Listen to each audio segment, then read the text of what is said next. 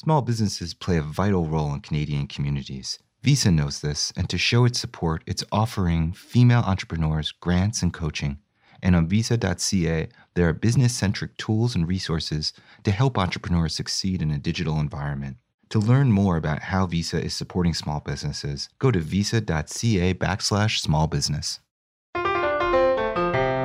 When you hear the words transcontinental railroad, you may call to mind olden days, the frontier, barons carving up empires that crisscross the continent from east to west. But what to make of the news that was announced this weekend that Canadian Pacific Railways and Kansas City Southern are proposing a $25 billion merger that would create a new transcontinental railroad. But this time, it's a transcontinental railroad that runs north south from Canada through the US and deep into Mexico, where a string of industry has developed over the past decade. I'm Gabe Friedman, host of Down to Business, and this week I spoke to Steve Hansen, an equities analyst with Raymond James, and Howard Green, a veteran journalist and the author of Railroader, a biography of the late CP Rail CEO, Hunter Harrison. It's a story about North American supply chain and regional trade. It's a story about the industrial development of Mexico, about the corporate titans who invest in railroads today, and it's a story about Hunter Harrison, who transformed the North American railroad industry. As always, the interviews were edited for clarity and brevity. First up is Steve Hansen, an equities analyst with Raymond James. Hey, Steve. Hello there. So, this is a $25 billion merger. Can you just give me a quick sketch of what your first thought and impression was when you heard about this? Yeah, the first and foremost was surprise in some respects. I mean, this has been rumored and discussed for the better part of 10, 15 years. So, in that context, it was surprising. Of course, it came on a Sunday, but I think uh, the immediate afterthought was, wow, this is really exciting. You know, we really think it is a historic and transform transformational opportunity for for both carriers, um, really around the power of the combined network. So this is basically going to connect Canada to the United States to Mexico. What's the sort of main cargo that will be able to move more easily between these countries now if this merger eventually gets approved? So it's really important to understand that you know Canada has got this really large franchise in the north, right? In Canada and extends down, and then it just literally touches at one spot at Kansas City and then from there, the KSU takes it down all the way down to southern Mexico to the Gulf, and all the way right down to Mexico. So you know, you can, if you're listening, you can envision sort of that that map that extends all the way down, tr- truly transcontinental. Now, what it'll do is it really marries, uh, on the one hand, CP's what we call large uh, origination franchise that's originating bulk grains, bulk potash, bulk, you know, all kinds of different bulk products out of Canada, and will allow them to move instead of just West Coast or East Coast and then export by ship. It'll allow them to move much deeper now into the U.S. South and then even further into the Mexico, you know, panhandle. So it's, it sort of connects what we call an origination network in the north with a destination network in the south. Now, that, that's just one aspect of it. There's a lot more than that. You know, if you think about, you know, the industrial domestic footprint Mexico has built up in the last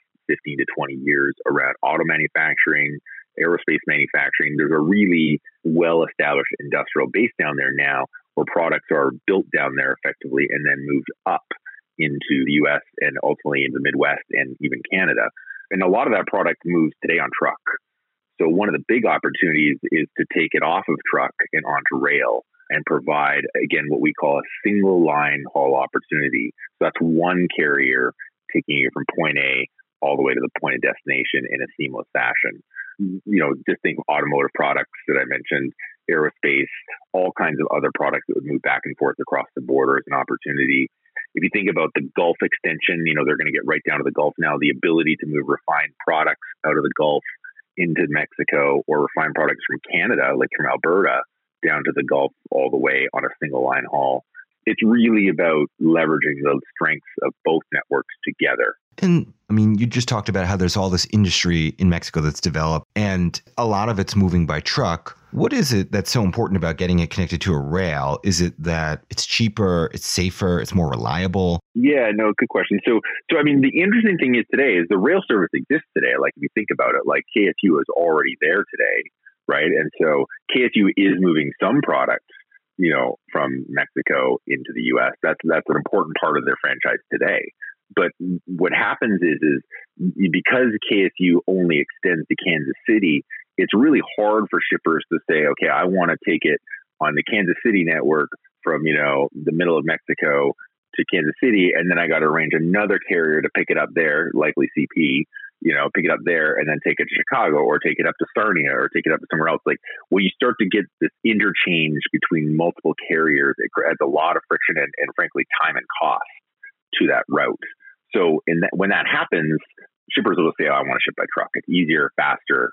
It's often way more expensive, right? So truck is a, is a very quick easy way to get something from point A to point B, but you're going to pay for it, right? It's just not nearly as efficient as setting on a train. So now, if you just sort of overlay that opportunity now to do a single line haul opportunity, so CP picks it up in middle of Mexico and takes it all the way to Sarnia, one carrier, no friction between interchange, that becomes much better value prop. Now, on top of that, I think it's really important for any of your listeners to understand that, you know, CP is regarded, you know, by almost all stakeholders as one of the best operators in the industry. So they're going to bring sort of what call operating authority to this as well to really be able to deliver on efficient moves. So not just the fact that they can move from point A to point B, but move there very quickly, very efficiently, and within the prescribed sort of times that they always set. Yeah. Thinking about what you're saying, though, so far, at least, a lot of the coverage has focused on the fact that CP will keep its headquarters in Calgary, that it's buying U.S. company, which is a little bit the reverse. Oftentimes, we think about U.S. companies buying up Canadian companies. Mm-hmm. Mexico, though, it sounds like has really gotten a lot of industry going. Is Mexico sort of one of the hidden beneficiaries and and maybe even real winner of this deal in a way? Um, I don't know about that. I mean, I think on the margin, their their domestic industrial base benefits for sure. Yeah, I mean, they would be a beneficiary there. I I would I wouldn't put the benefits over and above the other countries, though. You know, again, the railroads are really just a you know a backbone of infrastructure and supply chain that that really interconnect all the different moving parts, right? I mean, and, and trucking would be the same right? And so what this does is it just really interstitches what is not a centralized industrial base. It, it, seems like something that's a long time coming, connecting the North American economies better, literally. It sounds like maybe what you're saying really is like North America economy as a region is going to benefit tremendously if this deal goes through. Correct. Yeah, I would agree with that. And, and it's it's you know it's not just it's not happening in isolation, right? I think that's important, right? If you think about the backdrop here, the the new North American Trade, Free Trade Agreement, the USMCA, has been signed, right? So that's done, and so that framework provides good investment certainty for uh, companies and shippers to make investments across the continent to sort of you know again accelerate some of that transcontinental trade. And then at the same time, you have sort of broader themes around near sourcing as opposed to outsourcing, right? You know, there was always this long standing view of we're going to offshore everything that that's still a prominent theme in some respect, but it's also been reversing of late given the challenges around having product built so far away. So this near sourcing phenomenon has become much more, more I'd say, front and center here in the last sort of three to four years, and probably continues to accelerate with the new USMCA. Given that trend, which we talked about a lot during the pandemic, how we want to bring more manufacturing, bring more industry back to North America, so that we don't, you know, face supply chain disruptions. Do you expect to see more consolidation in the North American rail network? You know, I don't not not at the class one level. So you know, class one is just a term we use to describe the really big railroads, very simplistically. Um, I think the the big deals uh, were actually largely done back in the '90s. You know, the rules are more difficult today to get the deals done for sure. You don't have to prove that you're not harming competition, you have to actually improve that you're enhancing competition, which is actually a much higher hurdle. Now, the actual the KSU was actually carved out as part of that that sort of incremental step change in the legislation some time ago, and so CP will be applying under the old rules. But I still think, as a general statement, it's much harder to prove that nowadays. And the big mergers that would be otherwise contemplated, like the other remaining carriers, would be much harder to justify, I think, and get through a regulatory hurdle. Just just for context, again, if you understand, you know, the combination of CP and KSU together will still leave them as the smallest class one, right? It, as much as we talk about this as being a big merger, and it is, it's still on relative terms, they're much smaller than the combination, the, the existing players like UNP and, and CSX, for example. Right, but it's and it's smaller, but it's potentially more significant because it has that sort of um, link between Mexico, southern Mexico, and Canada, and all through the U.S. Correct. If you just kind of can think about it without the benefit of a map, The one real advantage CN has had over you know the last decade plus is their network, and they've got you know this ability to touch West Coast Canada, East Coast Canada, and they've got a, a central line that they got through Illinois Central that runs straight down into the Gulf. So it's almost like a Y-shaped network across the continent, and that was you know always one of their key advantages. The new CP under the under this merger will actually look a lot like that, but it'll keep going. And so it'll have that same sort of Y-shaped network right down to the Gulf, and then it will also go further down into all the way to the heartland of Mexico. But ultimately, final approval will be given by the STB next year if it happens. Cool. Steve, thanks so much for joining me on Down to Business to talk about these issues. I really appreciate it. Yeah, no anytime. Have a help. That was Steve Hansen, equities analyst with Raymond James. My next guest is Howard Green, the author of Railroader, the unfiltered genius and controversy of four time CEO Hunter Harrison. Howard, thanks so much for joining me on Down to Business. Uh, thank you for having me, Gabe. Pleasure. You've written a book about, you know, CP's late former chief executive, Hunter Harrison. But railroads in general, I think, are in some ways kind of a forgotten piece of infrastructure. And I was wondering what initially spurred you to make a deep dive uh, into this topic. Well, I think they're critical infrastructure. First of all, uh, there are only seven major ones in, in North America, i.e., Canada and the United States, and a lot of stuff gets shipped on those railroads grain, auto parts, chemicals, some cases oil, you know, Tropicana orange juice, you name it. It's getting shipped on railroads or trucks. I got interested in this story because of Hunter Harrison himself I started interviewing him probably in 2004, 2005 when he ran Canadian National, the other big Canadian railroad. Hunter, by the way, has run or did run, he passed away in late 2017. He was CEO of four major railroads, publicly traded companies. I can't think of anybody else who's who ran four publicly traded companies.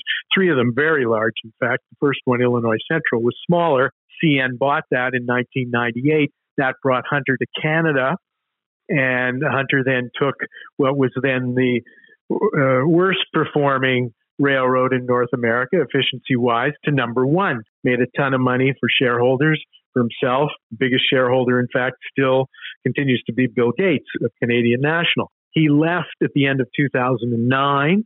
And then in late 2011, activist shareholder Bill Ackman and his partner Paul Hilal in New York saw an opportunity at Canadian Pacific, which was then the worst performing railroad in North America. They liked what they heard about Hunter Harrison. He was available, and there was a big proxy fight to install him at Canadian Pacific, an iconic Canadian company that goes back to the first Canadian Prime Minister, Sir John A. Macdonald, you know, tying the country together. And he took over. He ran that railroad for four plus years and made it as efficient as CN in, in record time. It was an unbelievable turnaround story. You know, Hunter left Canadian Pacific, and within a matter of weeks, he was installed as CEO of CSX. I mean, this guy was seen as a savant when it came to running railroads. And, you know, he was an efficiency expert. The guy who runs Canadian Pacific now is Keith Creel, who you saw attached to this latest uh, big railroad story, Canadian Pacific buying Kansas City Southern, the smallest of the, the big seven railroads. And Keith was a protege of Hunter. Hunter mentored him. And Keith is uh, known far and wide as the best operator in the business. So Hunter was known as this master operator. He could have pursued a combination, right, with Kansas City Southern, but he always declined to. Do you think this fact that his protege now has gone ahead and this deal is being cheered says something about Mexico and its development, or does it say something about supply chain disruptions? What, in your mind, has changed? Yeah, I think it's a few things. One, you know, yes, Hunter, when he was at CN, um, Hunter was chief operating officer 20 plus years ago. Hunter was against it. He wasn't crazy about Kansas City Southern, and he was never crazy about the, the exposure to Mexico. But times have changed. And also, you know, for 20 years, no big deals have happened because of the regulatory stance. But this one, Kansas City Southern, is the smallest of the big seven. And so it's probably the least likely one to arouse heightened regulatory concerns. Also, it's north south. you know, Mexico, US, Canada versus East West, like the other major ones in the United States. As I said, it's friendly. There's no activists involved. And Kansas City Southern has changed its stripes. I think this is pretty significant. It adopted Hunter Harrison's operating philosophy of precision scheduled railroading. But and in particular, it hired one of his former executives at CN, a fellow named Sameh Fahmy, who's now executive vice president of precision railroading there, and it has performed very, very well over the last couple of years. So it's a different company than when Hunter might have looked at it. And so I think today, you know, Hunter would probably be aligned with it. He always thought consolidation made sense, but that it wasn't going to happen during his career or lifetime, but would likely happen during Keith Creel's, and and that indeed seems to be the case. And from a supply chain point of view, I think you touch on a good good point there. Kansas City, CP, and Kansas City Southern have that common point of connection at Kansas City. And that, as they say in, in, in their release, will help them avoid the congestion of Chicago, which has always been a problem for the railroads. And so, between reaching into Mexico, Kansas City, and adopting precision scheduled railroading, and it being the smallest one of the U.S. railroads, this was, you know, uh, looks like a shrewd move on behalf of CP. Yeah, it's so interesting to me that most people think of railroads, they think of like, as you said, like railroads that are going east to west, not necessarily north to south. Yeah. But this is sort of an interesting development for North America's regional economy about railroads. How would you describe the role they play? Hugely important, and and uh, you know I, I don't think they've actually been overlooked in the last number of years. They've been extremely hot properties in the last number of years. You know, as soon as people realized who who this Hunter Harrison character was, he died at the end of 2017,